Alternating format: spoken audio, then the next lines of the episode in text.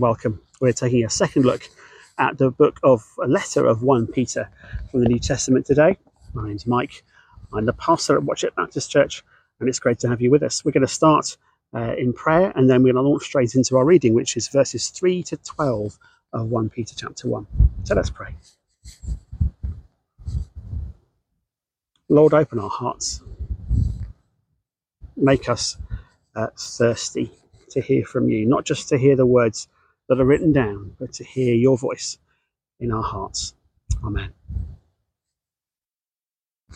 So 1 Peter chapter 1, beginning at verse 3, says this. Praise be to the God and Father of our Lord Jesus Christ. In his great mercy, he has given us new birth into a living hope through the resurrection of Jesus Christ from the dead, and into an inheritance that can never perish, spoil, or fade. This inheritance is kept in heaven for you, who through faith are shielded by God's power until the coming of the salvation that is ready to be revealed in the last time. In all this you greatly rejoice, though now for a little while you may have had to suffer grief in all kinds of trials. These have come so that the proven genuineness of your faith, of greater worth than gold, which perishes even through though refined by fire, may result in praise, glory, and honour when Jesus Christ is revealed. Though you have not seen him, you love him. And even though you do not see him now, you believe in him and are filled with an inexpressible and glorious joy. For you are receiving the end result of your faith, the salvation of your souls. Concerning this salvation, the prophets who spoke of the grace that was to come to you searched intently and with the greatest care, trying to find out the time and circumstances to which the Spirit of Christ in them was pointing when he predicted the sufferings of the Messiah and the glories that would follow. It was revealed to them that they were not serving themselves, but you, And they spoke of the things that have now been told you by those who have preached the gospel to you by the Holy Spirit sent from heaven. Even angels long to look into these things. So, back in 2016, I uh, decided, well, I realised really that I got to be quite a grumpy person in the mornings, and I wanted to do something about that. I was aware that the way I was living at the time had quite a bit of pressure in it, and so my time was very full. Um, so I decided I was going to do something to try and address this. And the thing I decided to do was go for a walk every morning. And it was a great idea. I, you know, I think that as as responses to my situation go, pretty wise, pretty sensible move. Um, and then I actually I went and did it, and I went and did it for quite a while. Um, she did walking most mornings for probably about five six months, which was really cool. And I discovered lots of things like uh, make sure you have a really good pair of boots if you're going to be walking away from pavements uh, any reasonable amount of time, particularly in the autumn. Uh, I learned that sunsets look absolutely incredible if you're actually in them when the sun rises. So that was cool too. And I also discovered that uh, when you decide to do something, uh, it's a really good idea to then actually like do it, not just to decide to, but actually to do it. That seemed to work really well. Last time that we were looking at 1 Peter, we looked at the first two verses of the first chapter, and we're doing a slightly bigger chunk this time, starting at verse 3 and going through to 12. But it's verse 3 really that I want to focus on. So I'm just going to reread just that verse. It says this Praise be to the God and Father of our Lord Jesus Christ. In his great mercy, he has given us new birth into a living hope through the resurrection of Jesus Christ from the dead have a little look at just the end of that verse. Giving us new birth into a living hope through the resurrection of Jesus Christ from the dead. Now, I'm sure my uh, Greek grammar tutor wouldn't be too impressed with this, but I think it's actually possibly quite helpful to look at two different ways in which we might see the end of that sentence. The resurrection of Jesus Christ from the dead brings about living hope but also the resurrection of Jesus Christ from the dead is living hope. It kind of it's the destination, but also the route in. God has, the Father has, given new birth.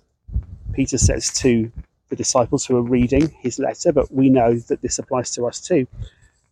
And that new birth that he's given leads to living hope. And that, that living hope means something that is not static or dormant or lifeless. I think uh, for me, sort of wishful thinking is a bit like dead hope. Um, but this is living hope. It's, it's got its own dynamic. It, it exists because of the resurrection.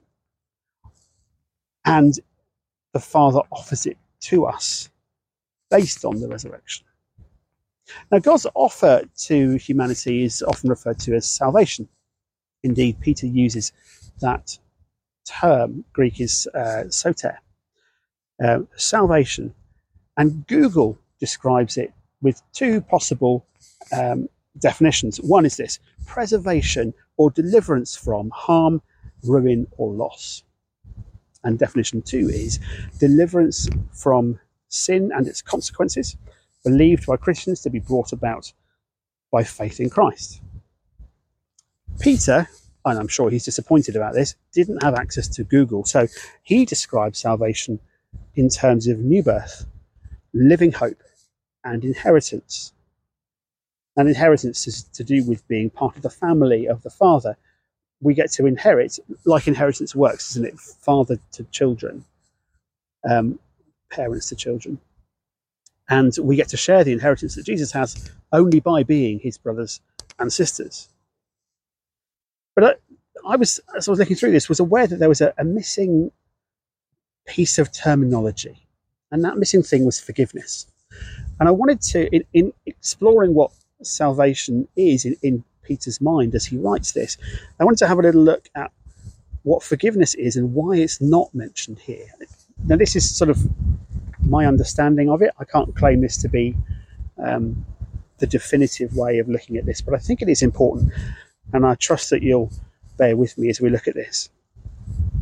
Peter in Acts 2, so this is right at the very beginning of the life of the church, uh, as Peter stands up and gives a speech uh, in Jerusalem, he says, Repent and be baptized, as in Acts 2, for the forgiveness of your sins. So, why does he not talk about forgiveness here? Well, I want to just explore the idea that maybe it's because the offer of forgiveness is like a key, a really precious key, a, a, shiny gold key, not like the nickel, silver, brass type things that we have to get in and outdoors now, but but shiny and precious and sparkly and amazing and ornate. And I think it maybe it's a bit like that, partly because it's something that we know that we have, uh, but we don't use it very often. We we tend to know that God forgives us, but struggle to let that be real. So maybe you might say we don't forgive ourselves, or rather we don't allow God to forgive us. One of those. Um, and also we don't use it very well in terms of passing it on. So we know God forgives us, but yet we still struggle to forgive others. But also a key because key isn't treasure. So um, if you went searching for um, pirate treasure, pirate gold, um, maybe in the Caribbean somewhere. Lovely place to visit, the Caribbean. Recommend it. Um, that, that when you go and, and you're searching for this treasure, the thing that you're excited about isn't the key, it's the treasure. The key is a tool to unlock the treasure. And I wonder whether sometimes we forget that that's how forgiveness works. We're offered forgiveness as a key. It, here it is you know, have it, use it, and, and, and open a door with it. Open the way through to um, to new life and living hope that, that Peter refers to in verse 3. See, Peter's description here is not about forgiveness, but that's not because forgiveness doesn't matter. It's because he's focused on what salvation is and what it brings. And he's focused on that because he started the letter by reminding his listeners who they are and where they are and why that's important, what they are. And then he wants to build on that by saying, and you're saved. You have this offer of salvation. So it's not that he thinks forgiveness is unimportant. We know that's the case. We know he thinks it's important because of that sermon he gives in Acts 2. But right now, the, the wondrous, magnificent, awesome, and incredible gift of love that forgiveness is um, is not what he wants us to focus on. Now, let's just spend a moment looking at what forgiveness is, just so that we don't run the risk of thinking it's a some sort of byline or side product. It's not. It's, there's no there's no sideshow option about this. Forgiveness is, is crucial. It's key. Um, because essentially, for God to come along and say, "Do you know what? All the all the mess that you've made, all the wrong that you've caused, all the darkness and agony of your own life, and I will lift that from you. You don't have to carry that anymore." That that offer is incredible. The, the chance to the chance to um, have the the grubby whiteboard of your life actually properly wiped clean so that you can start over is is astounding. It's, it's an amazing gift of love and it's a wonder all of its own. But it's not a transaction because God isn't into transactions. God, in his relationship with us, isn't looking to trade, not least because we have nothing that is good enough to be trade worthy. God's not about transactions, he's about relationships. He's, he's, he's inviting us to be part of the family, to be brothers and sisters with Jesus. That's a relational opportunity. So salvation is not uh, about balancing an account. It's not about evening the score. It is, as said, certainly not about trading anything. It's about bringing us to Him and giving us inheritance and new life and living hope, and opportunity for those things. The idea that we um, ask for forgiveness so God lets us in isn't what Peter wants us to hear. But when we see God's offer of, of forgiveness as the whole of the gift, this kind of key to the special door for after death kind of thing, life ends up mostly about being about waiting around until we need the key. You know, like like the golden ticket in Charlie and the Chocolate Factory, you, you find your ticket and you hide it until the point when you need to go through the gate that isn't what Peter is trying to get us to be aware of. He's, he's saying living hope starts with accepting the need for new birth and choosing it. Peter, of course, heard or will certainly immediately afterwards maybe have heard about Jesus' interaction with Nicodemus in John 3. And verse 5 of John 3 says, No one can enter the kingdom of God unless they are born of water and the Spirit. Those are Jesus' words unless they are born of water and the Spirit. So Peter is taking this idea of new life from something Jesus said. New life and living hope come from what Jesus offers. That's what salvation is about. I'm going to borrow from Paul a bit. I'm going to read from Romans 6. I did this, I think, last time. Look at how what Paul says um, sort of meshes or complements what Peter says. Well, Paul writes this all of us who were baptized into Jesus Christ were baptized into his death. We were therefore buried with him through baptism into death, in order that, just as Christ was raised from the dead through the glory of the Father, we too may have a new life. For if we have been united with him in a death like his, we will certainly also be united with him in a resurrection like his. For we know that since Christ was raised from the dead, he cannot die again. Death no longer has mastery over him. The death he died, he died to sin once for all, but the life he lives, he lives for God. Peter says that the gift, the offer from God, is new life.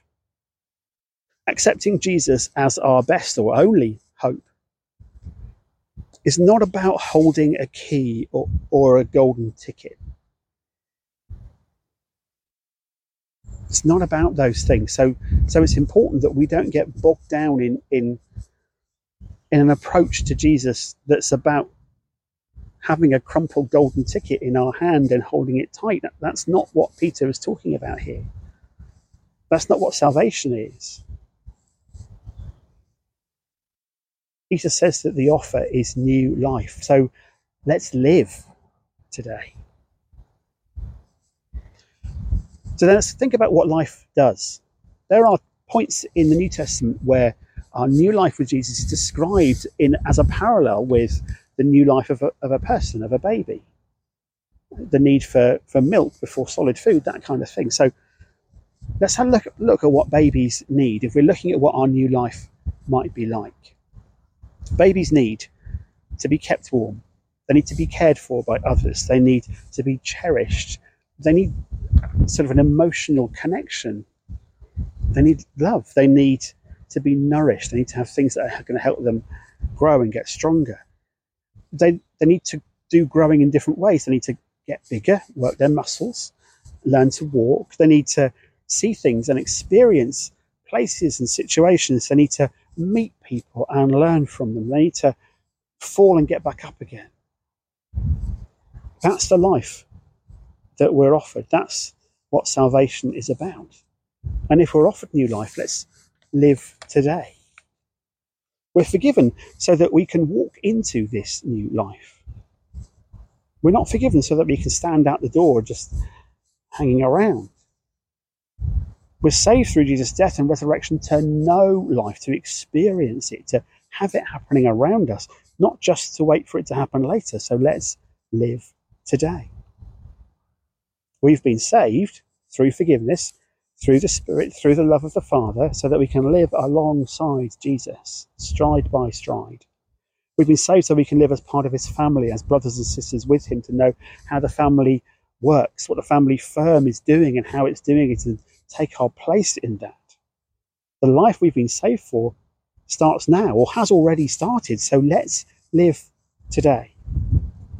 Let's not just decide to go out for a walk.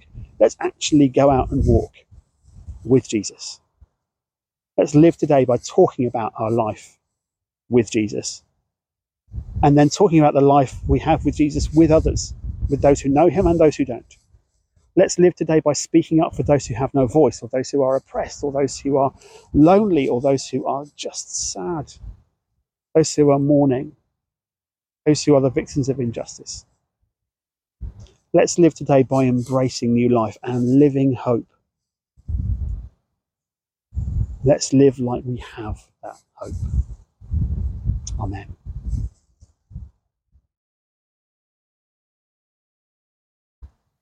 Lord Jesus, we want to live a way that reflects what you have given us and how you've made it possible.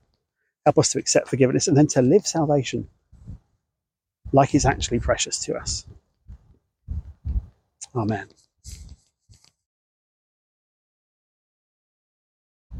Okay, question one. At the end of this uh, passage, the verses that we read earlier, there's a thing about how angels long to look into these things. That's how precious angels think salvation is. So, question one is what stops us from treating salvation like it's that precious?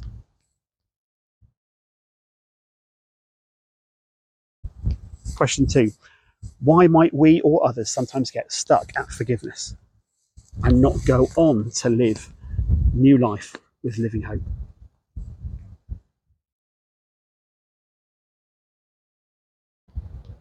Question three What gets in the way for you between making the decision to do things, to walk with Jesus, and actually going out and doing it? What, what might the obstacles sometimes be? What have you discovered distractions can be?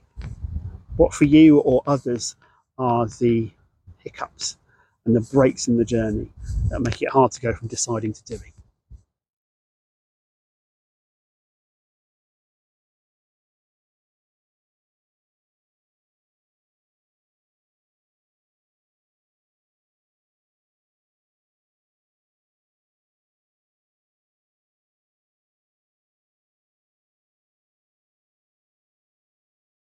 Well, thanks for being with us in Minehead for this session. It's been great to speak with you about 1 Peter, and I look forward to catching up with you again soon and looking again at this fantastic letter.